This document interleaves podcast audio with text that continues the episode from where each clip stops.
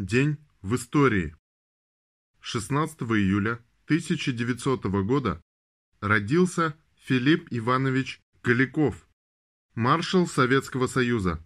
В годы Великой Отечественной войны командовал рядом армий, войсками Брянского и Воронежского фронтов, удостоен ордена Суворова и Кутузова первой степени.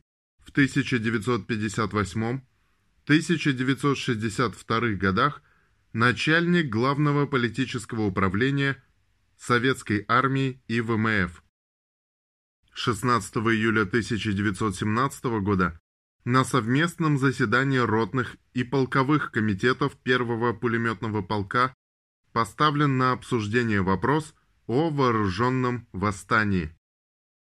В этот же день Сталин выступает на заседании Центрального исполнительного комитета Советов с заявлением от имени Центрального комитета большевиков и Петроградской конференции о том, что партия большевиков высказывается против немедленного вооруженного выступления.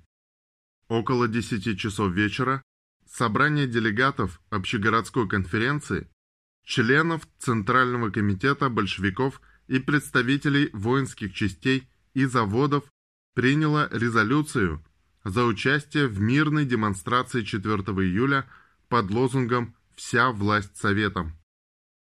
16 июля 1917 года июльские дни в Петрограде, бурные демонстрации рабочих, солдат и кронштадтских моряков против Временного правительства.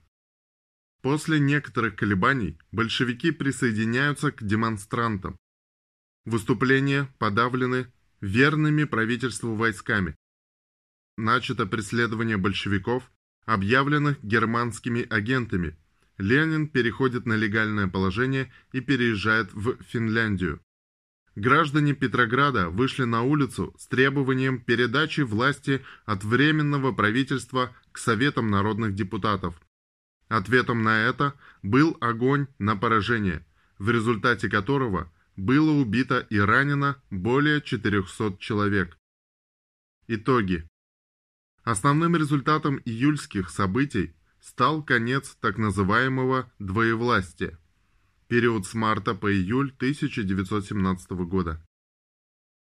После неудавшегося переворота эсеро-меньшевистские советы передали всю полноту власти в руки Временного правительства, которое организовало особую следственную комиссию для выяснения обстоятельств массовых июльских выступлений. Большевики вынуждены были перейти на нелегальное положение. Против них были выдвинуты обвинения в шпионаже и национальной измене. Согласно Временному правительству, аресту, аресту подлежали Ленин, Луначарский, Зиновьев, Калантай, Козловский, Суменсон, двоюродная сестра Ганецкого, Суменсон Евгения Маврикиевна, Симашко, Парвус, Ганецкий, Раскольников, Рошаль. 7 июля был проведен обыск в квартире сестры Ленина Елизаровой, где жила Крупская. Через несколько дней была предпринята неудачная попытка арестовать Каменева. Всего арестовано около 800 большевиков.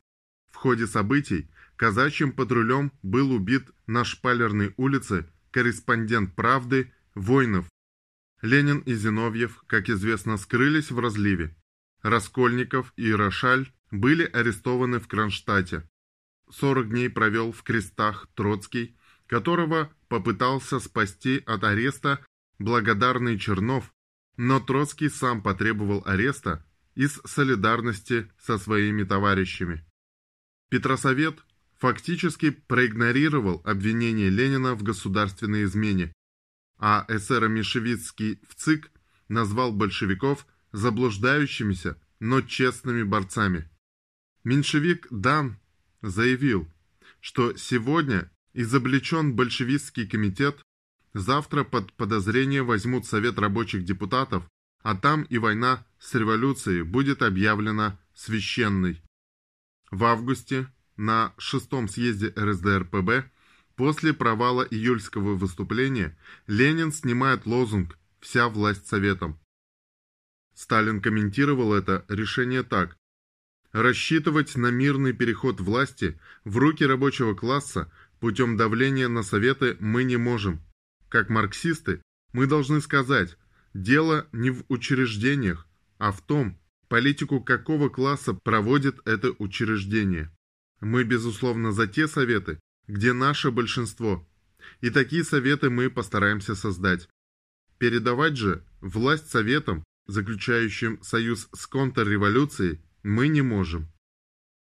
Однако уже в сентябре, с начала активной большевизации советов, лозунг «Вся власть советам» возвращается, и большевики берут курс на вооруженное восстание. 16 июля 1939 года установлен Всесоюзный день физкультурника. Празднуется 18 июля. В этот же день 1941 года ГКО принял постановление о Можайской линии обороны. В ее состав предписывалось ввести 10 дивизий народного ополчения, 5 дивизий НКВД, 10 облегченных артиллерийских противотанковых полков. В этот же день 43 -го года, в самый разгар войны, вышел указ Президиума Верховного Совета СССР о введении звания «Народный артист СССР». В этот же день 1944 года советский морской авианосец в финском порту Котка был уничтожен немецким крейсером ПВО «Ниобе». Он был переоборудован из нидерландского бронепалубного крейсера «Галдерланд» типа «Холланд», который при вторжении германской армии в Голландию достался немцам в качестве трофея. После модернизации крейсер имел внушительное зенитное вооружение из 8 105 миллиметровых 4 40 миллиметровых и 16 20 миллиметровых стволов. Стоявший в финском порту Котка Ниобе представлял для советской авиации серьезную опасность. Для его уничтожения была собрана армада из более 130 самолетов под общим руководством Героя Советского Союза Ракова. 16 июля 1944 года в результате массивного налета Ниова пошел ко дну. Это самый крупный фашистский корабль, потопленный советскими морскими летчиками.